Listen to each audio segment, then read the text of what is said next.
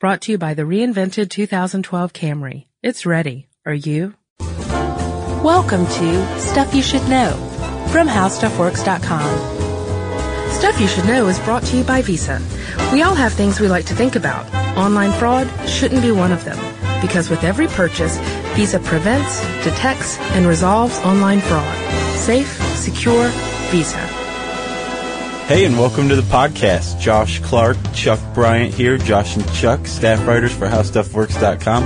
What's up, Chuck? The dynamic duo. That's exactly right, Chuck. Right, that's us. Chuck, I was uh, reading the other day, as I do once in a while. Right. I try to keep the brain going. Um, Always. and I came across a really sad article. What's it that? turns out um, July 1st will forever live as a day of infamy. How? I mean, I, is it It's- your birthday? it's or? July no, July fifteenth is my birthday. July first, two thousand eight, um, was a day when two great underground pop culture icons were killed in one fell swoop. Have you ever heard of a guy named Ron English? No, I don't know Ron. Now, I think there's a coach out there, a college football coach, defensive coordinator named Ron English. This is not the one I'm talking about. Different guy. Okay. Uh, this guy um, is this dude who is uh, considered the the the father of agitpop art. Right. It's like pop art, like think Warhol, but with like a, a social or um, political message behind it. This guy created like uh, MC Supersize with this this uh, gangster parody of uh, Ronald McDonald. Right, I think He I've did- seen that. He did. Did you see the one where he merged uh, Obama's face with um, with uh, Abraham Lincoln's beard and hat? It's I kinda did see creepy. that. That's yeah, kind of creepy, but cool. So that's Ron English, okay?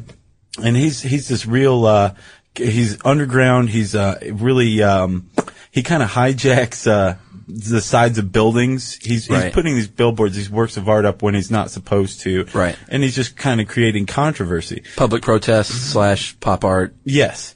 Uh, he actually accepted money from the Ray-Ban company to create a, uh, a building wrap, uh, this work of art. And then Ray-Ban proceeded to pay, um, a smart mob, a group of people to just show up wearing Ray-Bans and all stare at this building wrap for like 15 minutes on that day. So in the, in one fell swoop, Ray-Ban, uh, basically killed, or at the very least, totally co-opted Ron English Right. and smart mobs. Right. Which is, is really sad because, you know, the, uh, the first, the first smart mob on record, uh, had to be dispersed by the, um, Delta Force. Right. At the Battle of Seattle. So I love marketing people. I love them because, too. you know, they're, they're definitely not the, uh, the apocalyptic horse people of the end of a, an underground trend ever, are they? No, and and far be it from them to turn a, a, a really cool underground thing into commercial advertising. they, wouldn't do that. They they keep it going. So yeah, money, root of all evil, and end of all underground culture. But um, that battle of Seattle I mentioned, you know what Right. I'm talking about? yeah, the the uh, the protest at the World Trade Organization summit in I think '99 in Seattle. You, we should probably tell people what what exactly we're talking about when we mention smart mobs. Yeah, it's not something that not, most people don't know about these. Well, basically what it is is just a group of people, uh, usually protesters, uh, or originally they were protesters, who um, are also called flash mobs based on their ability to um, assemble and disperse really quickly. Yeah, it's really kind of cool. It's very cool. Um, there's this guy named Alex uh, Stefson, I think is his name. He edited uh, the a, a user's guide to the 21st century, and he wrote of smart mobs that um, basically any city in the world can be shut down by 10,000 swarming protesters. Right. Block off streets. Yeah. Keep police from taking action. And the reason that the- these mobs are so successful is because they are all linked using, you know, readily available technology, text messages, Cell phones. uh, cell phones, that kind of thing. So they're getting, um, they're getting directions from like some central mastermind puppet master, Right. You know, somebody and Um, his black turtleneck in the dark room. Exactly. somewhere. Yes. Yeah. That guy. Um, and he is aware. He's sending them messages saying like, cops are coming, disperse, reassemble, you know, at, at this park. Right. And, um, so they're always one step ahead of the cops. Yeah, and, I, I imagine this looks really neat. I mean, I don't think we've ever seen like a big wide shot of a smart mob, but I think it just goes from like what looks like a, a crowd of people, and all of a sudden, instantly, they're just They're just walking people. along like they're just minding their own business. But they've they've lost the the one common thread, and that was that protest at that moment. They're no longer protesting; they're just people Right. on the street now, and and they have nothing in common, and as such can't be beaten, you know, with riot shields and batons. Right, because they when- can be, but you know, well, they really when- should be at that point. That's that's one of the problems with a quote unquote peaceful protest of the past is everyone is, shows up in this one place. Cops usually didn't even know about it beforehand Sure. that there's going to be a rally there, Yeah. and they're all just parked there in some like city park or street corner, and you know the cops can effectively just surround them and do whatever they want, tear gas, mace, you name it. yeah, yeah, they they do a lot of that stuff. But with the smart mobs, it's neat because they just break up, and all of a sudden the cops are like, Hey, where where where, where they go, Yeah, and then they're two blocks away. Exactly, and the the way that they're the mastermind, Mister Black Turtleneck, is keeping uh, tabs on the uh, the the cops is through a method called surveillance. Right. It's the it's the opposite of surveillance. It's basically I think it means looking uh, looking above from below, something to that effect. Right. And it's basically the public sector keeping an eye on the government sector or the security sector. Um, it's like uh, the Rodney King beating being videotaped. Perfect example of surveillance. Right. Um, and another example is uh, this group called the European Information Society Group. Uh, basically, they run around. They're just a, a, a loose assemblage of people who have camera phones, uh, video phones, and they they'll like if there's a uh, a state-run hospital in Britain or something that is uh, that has really un, un, unacceptably unsanitary conditions, Right. they'll they'll film this and put it on YouTube. And it's with this, you know, quick dissemination of, of information, all of a sudden the British government is acting to clean this hospital up or clean its act up, depending on what they were just taken to task for. Yeah, it's really kind of cool. A lot of good can come out of these, and and they're. I don't think they've had a, a violent flash mob, have they? They have actually. Oh, they yeah. have. The the guy who came up with this term, his name's uh, Howard Rheingold, and he's this futurist. He um yeah, he's one to definitely keep an eye on. Whatever he's talking about is usually going to come about in the next 5, 10, 15 years. Right. So he coined the term smart mob, and he said in an interview later on that he deliberately chose the word mob.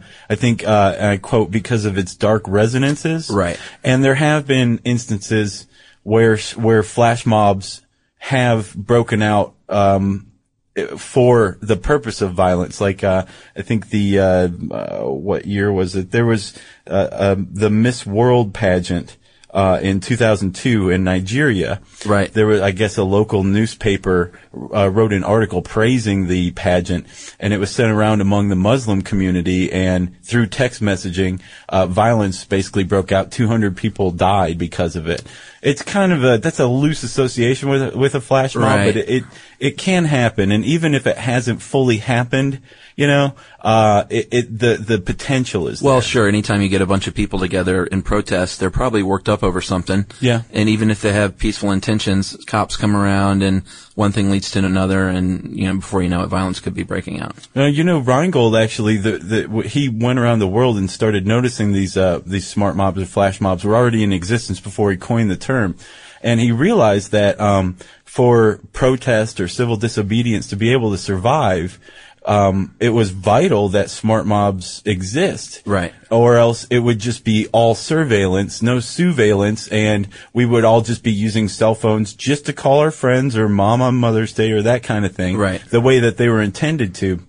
And uh, out of this kind of um, inspiration, this hacker mentality of like, okay, I've got this device. Let's see if I can make it do this. Right. Uh, that will keep governments in check, essentially, uh, for the next for as long as we have this technology readily available. Right. And as long as we're a consumer-driven, capitalistic culture in the West, these this technology always will be available, which Yeah, is great. it's not going anywhere. It's it's like an Ouroboros, uh, a, a snake eating its own tail. Right. But in a really cool way. Yeah, I agree. Yeah. So do you know about some of the uh, fun smart mobs? Yeah, the fun. Those I are my love the favorite. fun smart mobs. those yeah. wacky guys. Yeah. Give me an example there. Uh, well, I know in New York, well, it's, it's sort of using the same technology, but they're not in protest of anything. It's just groups of people gathering to do kind of crazy things Mm-hmm. in front of people.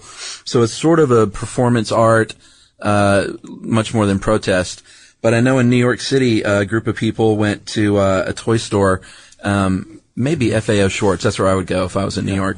And they all they all uh, jumped on the floor and started trembling at this uh, big giant Yeah, they were robot like dinosaur. bowing, bowing before it. Yeah, it Yeah. was. And then they disassemble and they're gone, and New Yorkers are probably left standing there, or the tourists probably. New Yorkers aren't even watching. yeah, yeah, lots of I Heart New York T-shirts just looking around like, what was that? So that was a cool one. And uh, I think in London, uh, they did one where all these people showed up at a furniture store and started laying around on all the uh, couches and things, which I don't know. That's that's a li- a bit lame if you ask me. It was. It was definitely the uh, one of the lamer ones I've run across, but it, it was cool. The, one of my favorites was uh, one that took place in Rome, uh, where the people were were instructed to go to this bookstore, um, and all these people converged on it and, and were told to um, Right. insist that the the people who worked at the bookstore help them find books that didn't exist. Right. And uh, God knows how much time they wasted doing that. Right, and probably didn't sell a single book I wouldn't think so. because smart mobbers are notoriously poor. You know, Steve Martin actually, technically, you could make a, a, a case that he uh, started the first smart mobs. Uh, do you know about his early stand up? Uh, s- actor, comedian Steve Martin. Yeah, that's Steve Martin. Yeah, I, I know about his early stand-up. I didn't King Tut and the arrow through the head. Oh, this is even earlier than that. I mean, this is like undiscovered Steve Martin days. Basically, um, he used to, he'd be at like a comedy club or whatever doing his, his bit and, um, all of a sudden he'd just stop and be like, who, who wants fries? I, I'd love some McDonald's. He'd get everybody down to McDonald's, right? Everyone Right. in the club would follow him down. He's doing his bit, you know, uh, the whole time. And then he, he gets to the counter and he's ordering for everybody, you know, ends up with like an order of like 60 cheeseburgers and like 80 orders of fries. And he keeps changing it, you know, and asking Right. the crowd what they want. And then finally ends up just buying a, a um, an order of small fries and That's they it. leads everybody back to the club. Yeah. So Wow, you it can make sounds a like the case people that Steve Martin was suffer. the uh, father. it sounds like the people that suffer from this are the business owners. Exactly, and I think that's part of it. It's it's kind of nice to say like, you know, we we are the consumers, but we also are more powerful than than you'd like to let us believe we are. You know, Kind of commanding or demanding a little respect, perhaps. yeah, very much so. Boy, I I miss that Steve Martin How could you not? instead of the one who does the. Uh, Oh, Father of the Brides. Good lord, I'm with you. Well, as it turns out, Steve Martin uh, is uh, in the same echelon these days as Ron English and Smart Mobs. Now they've all Right. maybe you could make a case of sold out. So sad to see. All three started out great, but it kind of makes you uh, makes you wonder what's next. We'll be keeping an eye out for it. Right. Maybe we should go start one up right now. I, I think we should as well. And uh, stick around while Chuck and I are assembling our own smart mob to find out what article on HowStuffWorks.com uh, reminds him of his childhood after this. Stuff You Should Know is brought to you by Visa. We all have things to think about, like, say, what's the best site to buy a new leather jacket, or whether to buy the 3 or 6 megapixel camera. But thankfully, we don't need to think about online fraud, because for every purchase you make, Visa keeps an eye out for fraud with real time fraud monitoring, and by making sure you're not liable for any unauthorized purchases. How's that for peace of mind? Safe, secure, Visa. Okay, so Chuck, tell us what is it? What what article on the site reminds you of your childhood? Right. You don't even know this. I, I've I kept don't this even for actually. you. This is a surprise to me too. Uh, it's actually an article that was featured today, written by freelance writer Ed uh, Grabinowski, who's been with us for a while. Is that how you say Ed's last name? I, I threw it out there. That's how it's spelled. It sounds sounds right. Yeah, I call him the Grabster. right on. How jetpacks work. Nice. Yes, And- I saw that on the Yeah, homepage. that takes me right back to my childhood and the GI Joe uh, jetpack that I had. you had a jetpack of your own. Well, it was it was for the doll, the old. Oh, gotcha. And I'm a little older than you, but the old GI Joes were tall, twelve inch. Yeah, dolls. I came in right after those. I, I'm I'm a big fan of the shorter, what four and a half inchers. Yeah, I don't even. Those don't exist to me. Yeah, they're good. So I had the little jetpack. I had the submarine, and uh, you could attach the jetpack on the string, and you know it was fun for a five year old. That's great. Well, so Chuck revealed what article uh, reminds him of his childhood, and that he was apparently born in 1962. Uh, you can learn all about jetpacks and all sorts of other wacky childhood adventurous stuff on HowStuffWorks.com. For more on this and thousands of other topics, visit howstuffworks.com. Let us know what you think. Send an email to podcast at howstuffworks.com.